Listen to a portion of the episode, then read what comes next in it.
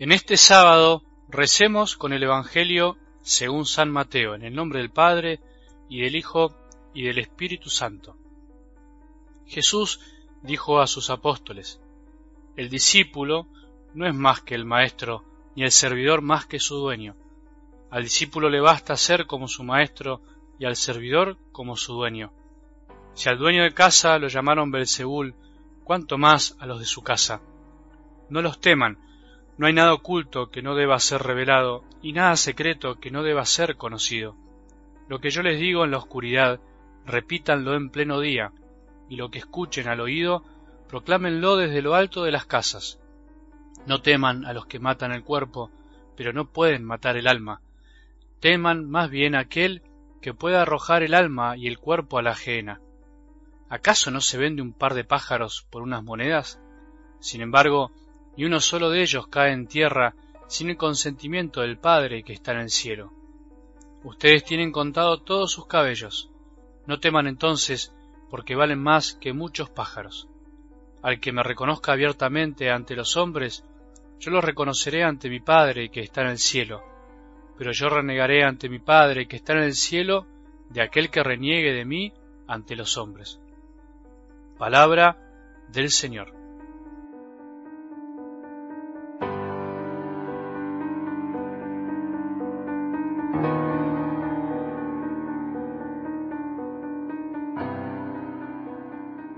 En este sábado en algo del Evangelio Jesús nos dice, no tengan miedo a los que matan el cuerpo, pero no pueden matar el alma. Para concluir esta semana, continúa dándonos la confianza de que nada nos pasará si estamos con Él, porque nuestra vida está en manos de nuestro Padre. Con mucha claridad nos explica qué es lo que espera de nosotros, así como lo hizo durante toda la semana, dándonos consejo y auxilio para las distintas tribulaciones que encontramos a diario el camino de nuestra fe, que a veces se pone tan difícil. Por eso hagamos un repaso para interiorizar las lindas palabras que recibimos durante estos días. El lunes destacábamos la importancia de la paciencia y para ello lo ejemplificábamos con esos dos grandes milagros, dos grandes personas de fe que tuvieron fe incluso en momentos donde todo parecía perdido, donde parecía que no había solución una mujer que desde hacía doce años estaba enferma y un hombre desesperado con su hija muerta. Solo una mujer paciente puede seguir intentando después de doce años de enfermedad. Solo un hombre paciente puede pedir recuperar a su hija una vez que la vio en sus brazos muerta. Qué maravilla, qué ejemplo y ánimo para muchos de nosotros que no pasamos ni por una ínfima parte de estos personajes. Si ellos son pacientes, en medio de la tribulación, cuánta más paciencia espera de nosotros Jesús cuando nuestra vida no tiene dificultades. A lo largo de toda la semana seguimos reflexionando sobre cómo mejorar nuestra paciencia. El martes el Evangelio nos presentó otro milagro, la sanación del mudo, y también nos pedía otra cosa, porque al llamarnos, al elegirnos, al enviarnos, quiere hacernos parte de su obra, de la transformación del mundo, de la transformación que anhela su corazón. Nuestra gran carencia muchas veces en todos los ámbitos de la vida, no solo en la Iglesia, es no sentirnos parte, no asumir que somos parte de un todo y que la inmensa tarea que tenemos por delante es una misión conjunta, no de unos pocos. Sin embargo, la experiencia y los hechos nos muestran que son pocos los que se cargan la tarea al hombro y se ponen manos a la obra. La cosecha es abundante, pero los trabajadores son pocos, decía Jesús. El miércoles Jesús llamaba a sus doce apóstoles. La lista con sus nombres nos deja una prueba contundente de su humildad y su paciencia. Humildad porque siendo Dios y pudiendo hacer todo solo, prefirió pedir ayuda a un grupo de hombres, y paciente porque pudiendo elegir a personas más preparadas, más calificadas, prefirió escoger hombres sencillos y pobres, algunos bastantes rudimentarios y sin instrucción, hombres simples, y que en su tiempo nadie tenía en cuenta.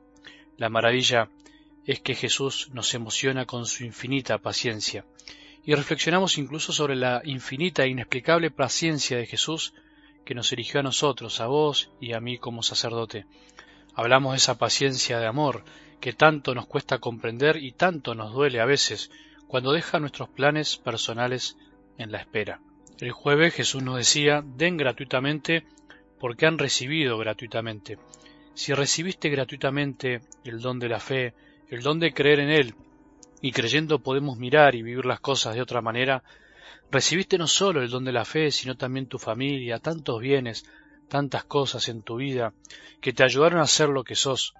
Por eso tenemos que dar gratuitamente. Por eso el que se siente apóstol se siente agradecido y el que se siente apóstol no se siente especial, distinto a los demás, por algo que consiguió por sus propios medios. El que se siente apóstol, el que se reconoce llamado por Jesús para participar en su gran obra, es un hombre agradecido y es un hombre generoso, una mujer generosa. Como broche final de todos los consejos que fuimos recibiendo esta semana, ayer Jesús nos advertía y les advertía a sus discípulos, andamos y somos como ovejas en medio de lobos. Este mundo parece estar lleno de lobos, lleno de dificultades en nuestras familias, en nuestros trabajos, en el mundo, en la misma iglesia, en nuestro propio corazón.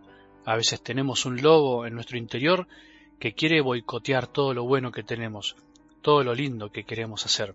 Y bueno, en medio de esas situaciones tenemos que ser pacientes y ser ovejas, ser mansos, y también ser astutos como serpientes. Que esta semana hayamos experimentado en nuestra vida todos los consejos que Jesús nos enseñó y particularmente hayamos renovado nuestro compromiso sincero de ser sus apóstoles. Que tengamos un buen sábado y que la bendición de Dios, que es Padre misericordioso, Hijo y Espíritu Santo, descienda sobre nuestros corazones y permanezca para siempre.